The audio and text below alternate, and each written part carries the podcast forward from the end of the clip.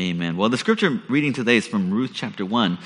Um, just, just join us. I'm starting a new series of sermons on the book of Ruth, and we're entitling this series Love in Hard Places. And today we're, we're right at the very beginning, and we're reading the first chapter of Ruth, Ruth chapter 1. So, uh, this is the reading of God's word, Ruth chapter 1. In the days when the judges ruled, there was a famine in the land, and a man of Bethlehem in Judah went to sojourn in the country of Moab. He and his wife had two sons. The name was, of one man was Elimelech, and the name of his wife was Naomi. The names of his two sons were Mahlon and Chilion. They were Ephraimites from Bethlehem in Judah. They went into the country of Moab and remained there. But Elimelech, the husband of Naomi, died, and she was left with her two sons. These took Moabite wives. The name of one was Orpah, and the name of the other Ruth. They lived there about 10 years. And both Mahlon and Chilion died, so that the woman was left without her two sons and her husband. Then she arose with her daughter in laws to return to the country from the country of Moab, for she had heard in the fields of Moab that the Lord had visited his people and given them food. So she set out from the place where she was with her two daughters in law and they went on the way to return to the land of Judah. But Naomi said to her two daughters in law, Go, return each of you to your mother's house. May the Lord deal kindly with you as you have dealt with the dead and with me. The Lord grant that you may find rest, each of you, in the house of her husband. And she kissed them, lifted up, lifted up their voices. They lifted up their voices and wept. And they said to her, No, we will return with you to your people. But Naomi said, Turn back, my daughters. Why would you go with me? Have I yet sons in my wombs, that they may become your husbands? Turn back, my daughters, go your way, for I am too old to have a husband. If I should say, I have hope, even if I should have a husband this night and bear sons, would you therefore wait till they were grown? Would you therefore refrain from marrying? No, my daughters, for it is exceedingly bitter for me for your sake and for the hand of the Lord has gone out against me. Then they lifted up their voices and wept again. And Orpah kissed her mother in law, but Ruth clung to her. And she said, See, your sister in law has gone back to her people and to her gods. Return after your sister in law. But Ruth said, Do not urge me to leave you or to return from following you, for where you go, I will go. Where you lodge, I will lodge. Your people will be my people your God, my God. For you, where you die, I, I will die, and there will I be buried. May the Lord do to you, to me, and more also, if anything but death parts me from you. And when Naomi saw that she was determined to go with her, she said no more. The two of them went until they came to Bethlehem. When they came to Bethlehem, the whole town was stirred because of them. And the woman said, Is this Naomi? She said, Don't call me Naomi, call me Mara, for the Almighty has dealt very bitterly with me. I went away full, the Lord brought me back empty. Why call me Naomi when the Lord has testified against me and the Almighty has brought calamity upon me? So Naomi returned, and Ruth the Moabite, her daughter in law, with her, who returned from the country of Moab, and they came to Bethlehem at the beginning of the barley harvest. Amen. That's a reading of God's word. Please join me in prayer. Father, we give you thanks for this word, which is your royal word, which teaches us who we are, why you created us. It teaches us about your will, your plan. And I pray, God, now as we lead, go into this sermon series, that you would open up our heart wide, that we would see the height, depth, breadth of your love in Christ Jesus. We pray this in his name. Amen. Amen. Today, uh, we're starting a new series of sermons on the book of Ruth, and we're calling it Love in Hard Places. And throughout the series, we're going to talk about uh, loving hard people, and we're going to be talking about love in hard times, loving people in hard times. In the Bible, the greatest commandment is uh, the commandment to love. That's the greatest commandment. There, you know, there are a lot of uh, laws in the Old Testament. You take all of them, there are a myriad of laws, hundreds of different laws in the Old Testament. When you add to the New Testament, there are hundreds more. Uh, and it can be very confusing. That's why it's helpful that in Matthew 22, a young man rose up to Jesus It says, Jesus, what's the greatest commandment?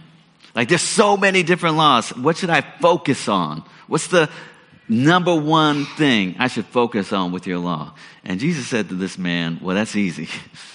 Uh, love God with everything you got, and also love your neighbor. That's it. The whole prophets, all the laws of Moses, that's what it's all about. All of them are about loving God and loving your neighbors. Uh, love is the ultimate thing. The ultimate thing we are called to live a life of love. But love, as we're going to see throughout the book of Ruth, is also the most difficult thing to do.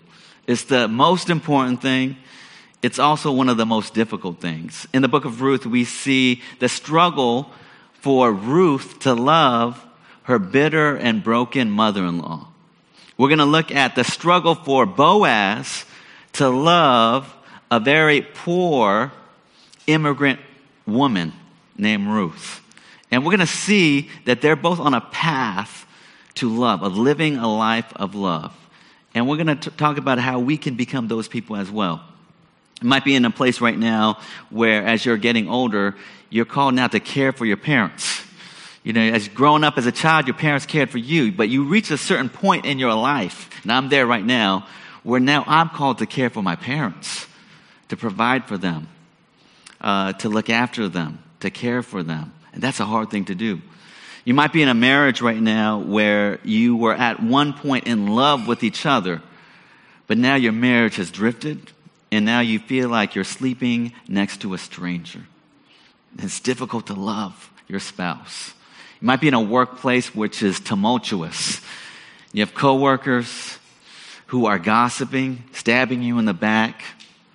It's a very uh, divided, bitter workplace, and it's difficult just to be civil with them, much less to love. Throughout the series, we're going to talk about loving in hard places, loving in difficult people what it means to love. So, as we start out this chapter, it's an overview of the whole series uh, with this theme of love. And we're going to look at three things this morning as we start out. Number one, we're going to look at the struggle to love.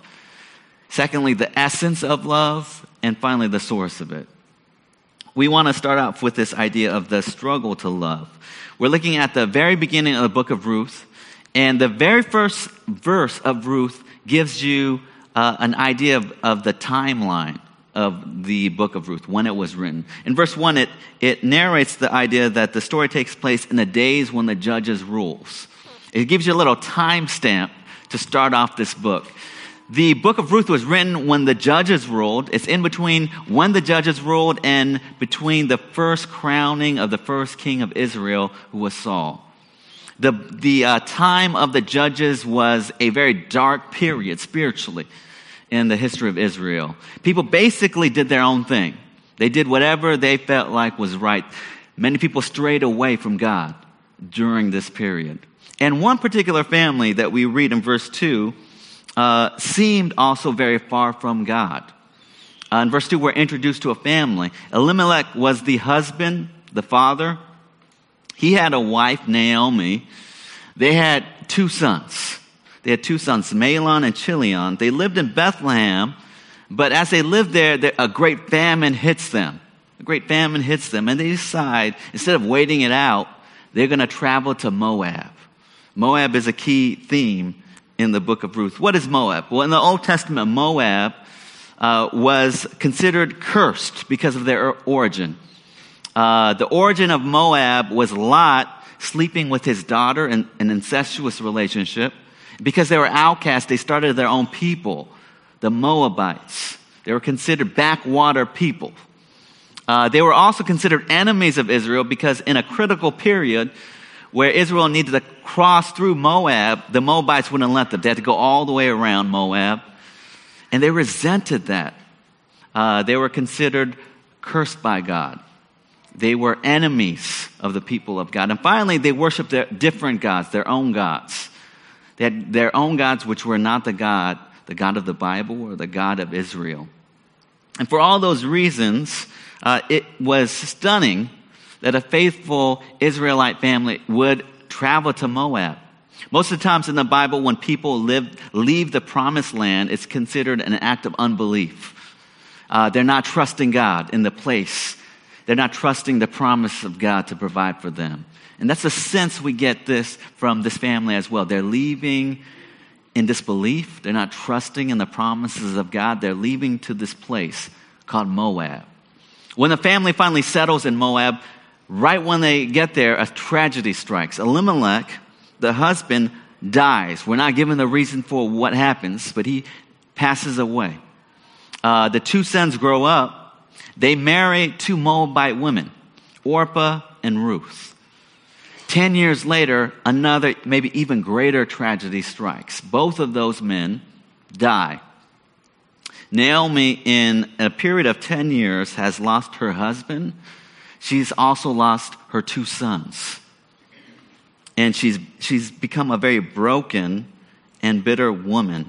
In her devastation, uh, she decides that she's going to go back home. She's had enough of Moab. She lost her husband in Moab.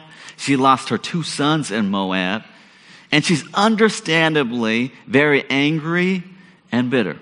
You know, if I lost my wife and all my kids, I would be an angry person as well, probably. Very upset.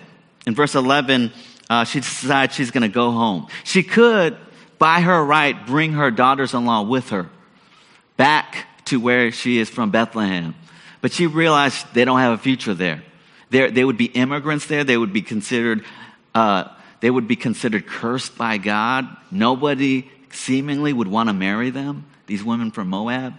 So Naomi decides she's going to go it alone. She is a woman who, in verse 13, she calls herself exceedingly bitter. She felt like God had cursed her, God was against her, God was angry at her. And when finally uh, Ruth gets to, uh, rather, Naomi gets to Bethlehem, this is what she says in verse 20. This is a picture of how she feels at this moment. She said to them, Do not call me Naomi, call me Mara, for the Almighty has dealt very bitterly with me. I went away full, and the Lord has brought me back empty. Why call me Naomi when the Lord has testified against me, and the Almighty has brought calamity upon me? Naomi, she says, don't, she, she gets all the way back home and she says, uh, don't call me Naomi. Naomi in the Hebrew meant pleasant. So Naomi said, stop calling me Naomi because my life is not pleasant. I am not a pleasant person anymore. I've changed my name to Mara. Mara in the Hebrew meant bitter. She says, I've gone from being a pleasant young woman, I'm, I'm really bitter now. I'm not the same person I was. Uh, Naomi, because of the tragedies in her life, has become very cynical. She's become very jaded. She's angry at God, and she's blaming everybody else. Many of you probably saw this this week uh, on social media, the Face App Challenge. Have you guys seen that? Where you take a picture of yourself, and this Face App ages you by at least 20 years. It puts wrinkles on your face, it whitens your hair. I have no idea why people do this. I, I thought people were trying to get younger, but now people are trying to look like they're about to die. I have no idea. Social media stuff, I have no clue what is happening for people like this. But uh, Naomi basically says, I've taken the Face App challenge for real. You know, I left Bethlehem a young, pleasant, beautiful, hopeful woman. And I've come back to this place and I'm broken down. I'm angry. I'm bitter. I'm jaded. God did this to me. I'm cursed by him. That's where Naomi is at in life. Throughout the series, we're talking about being a loving person. What is it that keeps people from being a loving person, being pleasant, being kind, being generous? And one of the barriers to being a loving person is that we, we've gone through difficult things in our life. Many of us are angry and bitter and jaded because we've suffered in our life. You might have grown up in a household where you were never really loved, you were never appreciated. You might be in a difficult marriage where you don't feel the love in your marriage, you don't feel appreciated, and you're angry about that, and you're bitter about the place you are in life. And it's easy to become a cynical person. You know, I've, I was talking to an older man in his 60s, and he was um, hearing his story. He had a son who, who, when he was six years old, died in a tragic accident. Uh, he has a daughter uh, who's on the spectrum for autism. And he says to me, if there is a God, he's not good. If God does exist, he's not a good God. How could he do this to me? How can my life be filled with so much tragedy? And he's angry, he's resentful, and I totally get that. Sometimes suffering has a way of hardening people's heart, and we don't want to love again because we, we don't want to get hurt again. We don't want to be disappointed with life anymore. And so we use that cynicism, we use that anger uh, to justify ourselves. If you're feeling that way, I have good news for you. In the book of Ruth, one of the things that we learn is that love is not something you either have or don't have, but love is a journey. In the Hebrew mindset, love was a path. It's not something that you either had or did not have. It was a journey. It was a road that you went on. And what we're going to see with Naomi is though she's bitter right now, but she's on this road. God has her on this journey to changing. That no one is beyond the escape and the promise of God's love. Uh, and suffering, suffering can do one of two things to you. Suffering can harden your heart, make you angry, bitter, or resentful, or there's another thing that suffering can do in your life. It can open you up. It can humble you. It can bring about a tremendous change in your life. I've been reading this book by David Brooks. It's called The Two Mountains. And he says that people don't usually have moments in change, of change in good times. He says people don't usually change when there's just good things happening in their life. Uh, nobody says, I was really a shallow and selfish jerk until I took that amazing vacation to Hawaii. That place, man, that, that, that experience, said nobody ever. Uh, usually when you have these amazing, beautiful, when life is going well, usually you don't change in those times. But when do you change? Often change happens when you go through the hardest times. You're, you're suffering, you're broken. Paul Tillich says that suffering has a way of breaking you open. You become to understand that you are not the person who you thought you were you realize that, man, I am so needy of God's grace and God's love. And I need the power of God in my life. And suffering is often a vehicle for that. It can either harden your heart or it can break you open. And you can be on a new journey in your life. Naomi's on a, at a crossroads in her life. Man, her life's been very difficult. She can either choose to harden her heart or she can choose a new journey uh, she can be on a new path uh, to seeing and experiencing the love of God. So the second thing is this we discover that, in fact, Naomi's on this other road. It's not a road of staying bitter, jaded, and angry, but God has a new path, a path of love, uh, a path toward righteousness. And we see that in a couple ways uh, we see God is working in Naomi's life in a couple ways. First, Naomi wants to go back home. And we said that the move to Moab was probably an act of distrust. God wasn't going to provide in his promised place. So the act of going back to Bethlehem was the first act of faith that, hey, this is God's place and God's promise. Uh, secondly, an act of, uh, we see God moving in Naomi's life in her sacrificial love for her daughters in law we said that she had by right the ability as the mother-in-law to ask her daughters to accompany with her, uh, accompany, go with her to Bethlehem. But she doesn't do that. In verse 8, verse 8 to 9, this is what she says to them. She says to her daughters-in-law, Go, return each of you to her mother's house. May the Lord deal kindly with you as you have dealt with the dead and with me. The Lord grant that you may find rest, each of you, in the house of her husband. Then she kissed them, and they lift, lifted up their voices and wept. One thing to know about women in uh, this society was that it was a highly patriarchal society, which women had very few rights, uh, and they had very few support, and they were endangered, especially if they were not married. Naomi is especially vulnerable because she cannot remarry. She's too old to remarry. So, as a woman, as an older woman without a husband, without sons to take care of her, she would be the most vulnerable class of people in all of Israel. She would be the most vulnerable person.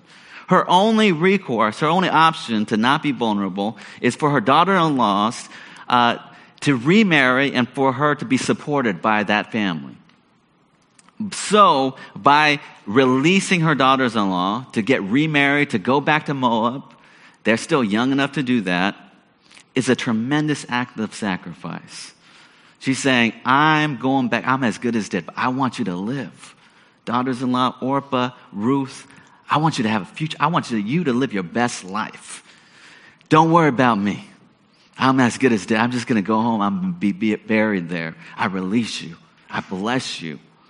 You know, here uh, a critical word is used by Naomi in verse 8. This is the key word in all of Ruth, maybe all the Bible. Verse 8, this is what she says May the Lord deal kindly with you. That word kindly is the Hebrew word hesed.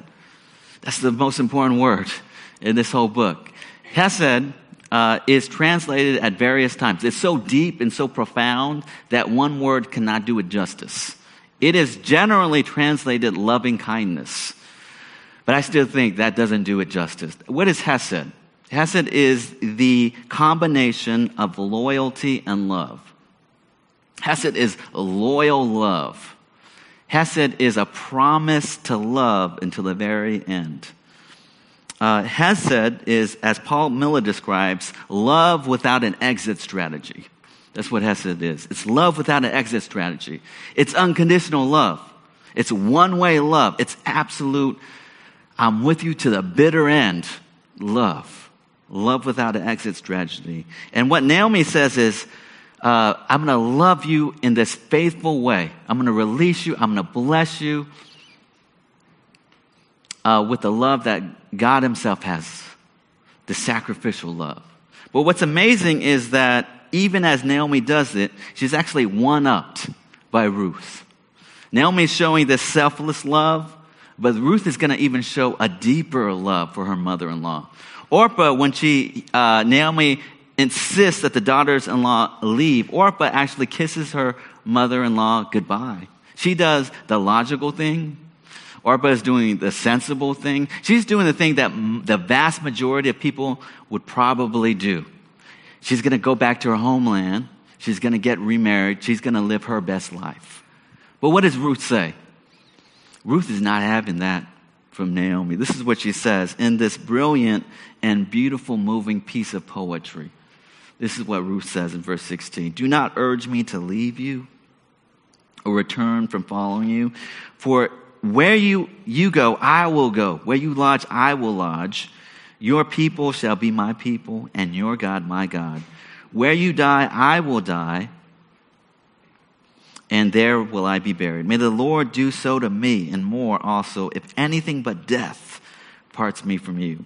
And when Naomi saw that she was determined to go with her, she said, No more. Instead of leaving, Ruth doubles down. She says, uh, she says to Naomi, I will never leave you. She makes the stunning promise everywhere you go, I'm going to be right there with you. Where you sleep, I'm going to sleep. She says, Nothing but death is going to part you from me. Uh, Ruth is exemplifying this Hesed love, this loyal love, this faithful love for her mother in law. Ruth was under no obligation to give it, but she freely gives without limits. Ruth is in it to the very end. You know, we live in a time in, in our culture where people love to hedge. They don't love to be all in on something. It's like when people give an invitation over social media for an event, people love to answer maybe. You know, not, not yes, not no, but let me keep my options open on this. And if something better happens to come along, I'm going to do that instead. And we do that with relationships, whether we're dating, uh, we want to keep our options open. Something, someone better might come along. We want to be open to that. We want to be consummate consumers. And this consumer mentality now interrupts everything. We have a consumer mindset. I want to get the best deal for myself. I want to be open to all options to make sure I don't miss out on anything. But this is not Hesed love. Hesed love is this faithful, unconditional love that will never leave, that is absolutely committed. Uh, one of the ways that we want to describe Hesed love is this at the center of love is death. I want you to think about that idea. The center of love, and it's so antithetical to a romanticized Western view of love. That love is this feeling that we have for each other. But Hesed love in its absolute form, at the center of it is death. How is that, you say? Well, think about the life of Jesus. You know, nobody ever loved than, more than Jesus. And how did Jesus show his absolute Hesed faithful love for us? He died for us. A love in its absolute form is a love that gives of itself absolutely, unconditionally. Think about how a parent loves their. We, at City Light, there's a lot of new new parents. You have newborn children. Think about how a parent loves their newborn child. What kind of love is that? It's a sacrificial love. You sacrifice sleep. You sacrifice a social life. You sacrifice financially, all for this little child. It's this beautiful, unconditional love. It's a Hesed love. Now, here's the problem with marriages the problem with a lot of marriages is that you love your children unconditionally, but you don't love your spouse unconditionally. You love your children in this sacrificial, I'm never going to give up. I'm going to tolerate all kinds of abuse and hardship and constraints. But with my spouse, I'm not having that. You know, if they disappoint me, I'm upset. I'm thinking about my options at this point. And the essence of Hesed love, whether it's in parenting or in marriage, is this unconditional, one way, sacrificial love. And you know, that's really hard. The best marriages I've ever seen are uh, couples who not only, it's not so much that they're in love all the time, but they've learned to sacrifice for each other. They've suffered together. They are willing to care for each other in a deep and meaningful way. You know, that kind of love is, you might say that, that is difficult. It is difficult. But I would say, what's the alternative? I love this quote from C.S. Lewis. Um, and this is what he says. He talks about that idea. And he says in his book on love, there is no safe investment. To love at all is to be vulnerable. Love anything, and your heart will certainly be wrung and possibly be broken. If you want to make sure of keeping it intact, you must give your heart to no one, not even an animal. Wrap it carefully around with hobbies and little luxuries. Avoid all entanglements. Lock it up safe in a casket or coffin of your selfishness. But in that casket, safe, dark, motionless, airless, it will change. It will not be broken. It will be unbreakable, impenetrable, irredeemable.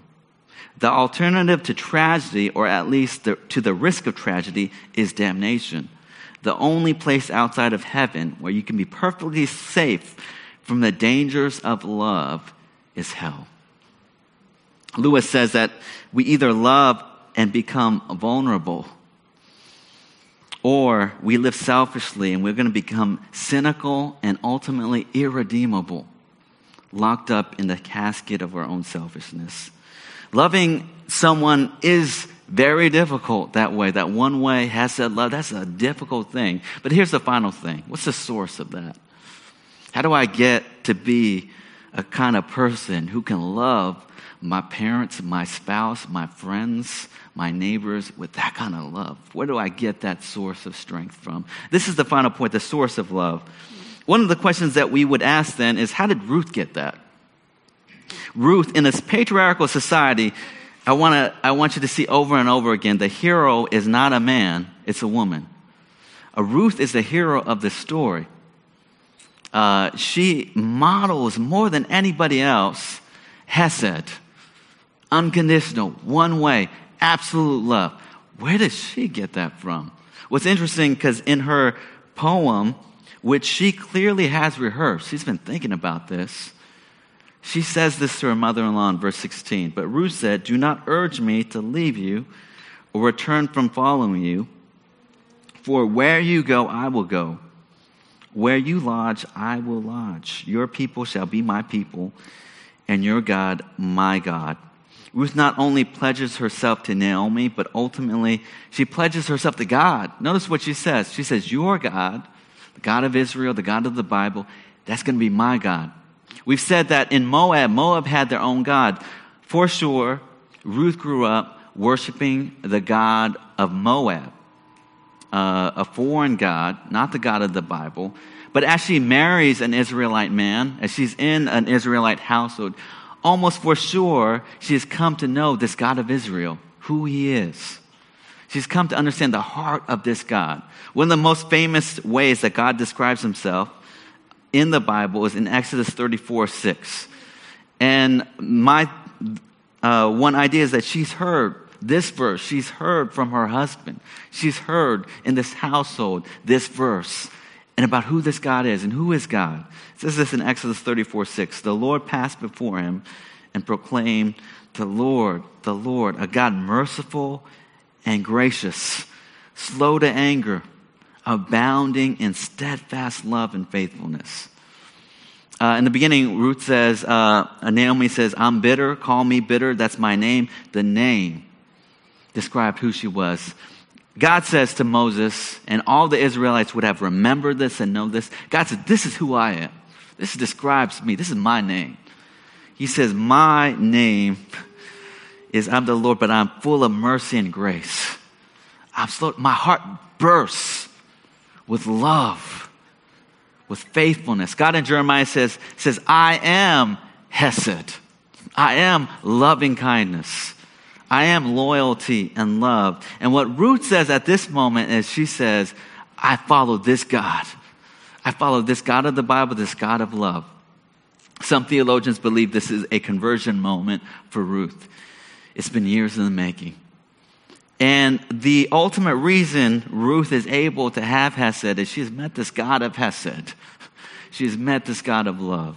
Ultimately, the way that we become loving people and begin on this road to a life of love is to experience the love of God in Christ.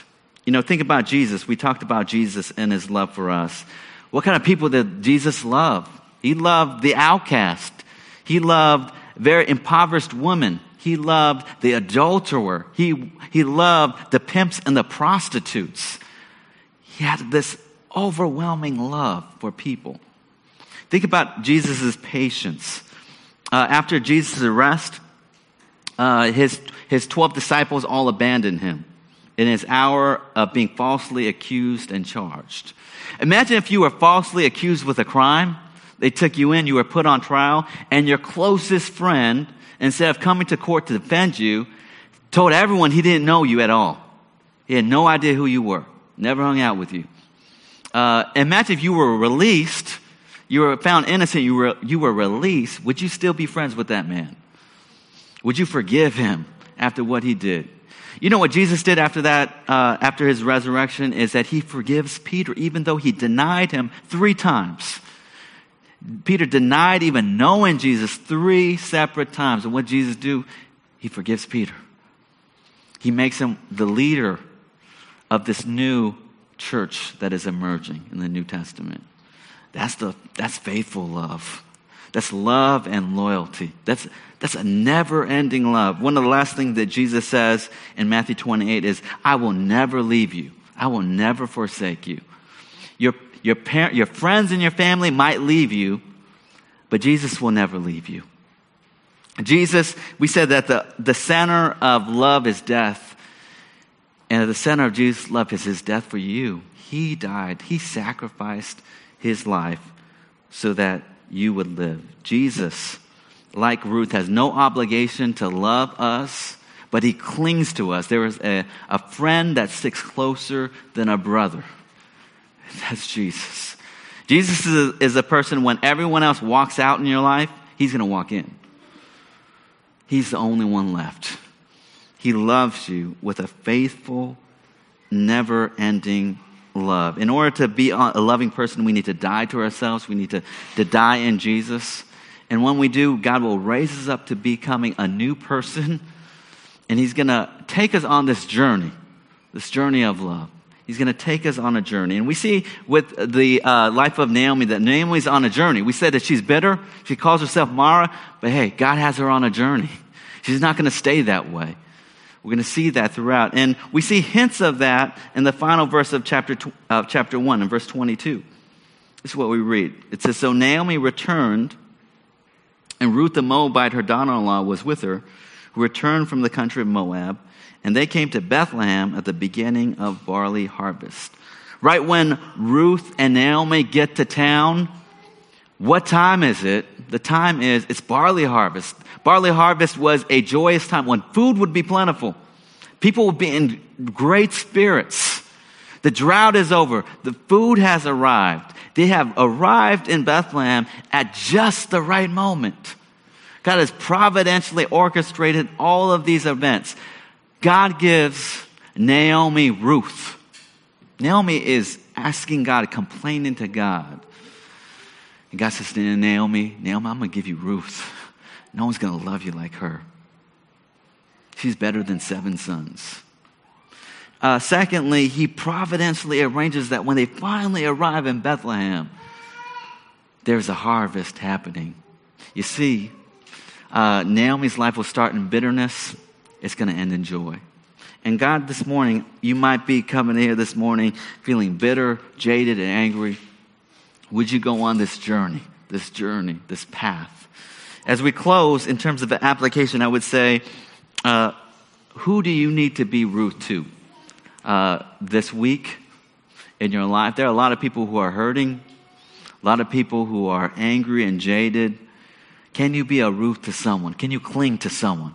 Might be your parents, might be your spouse, might be your coworker or a friend in need. Would you be a kind of Ruth to them? Maybe you need a Ruth in your life, and maybe that you can pray for about this morning.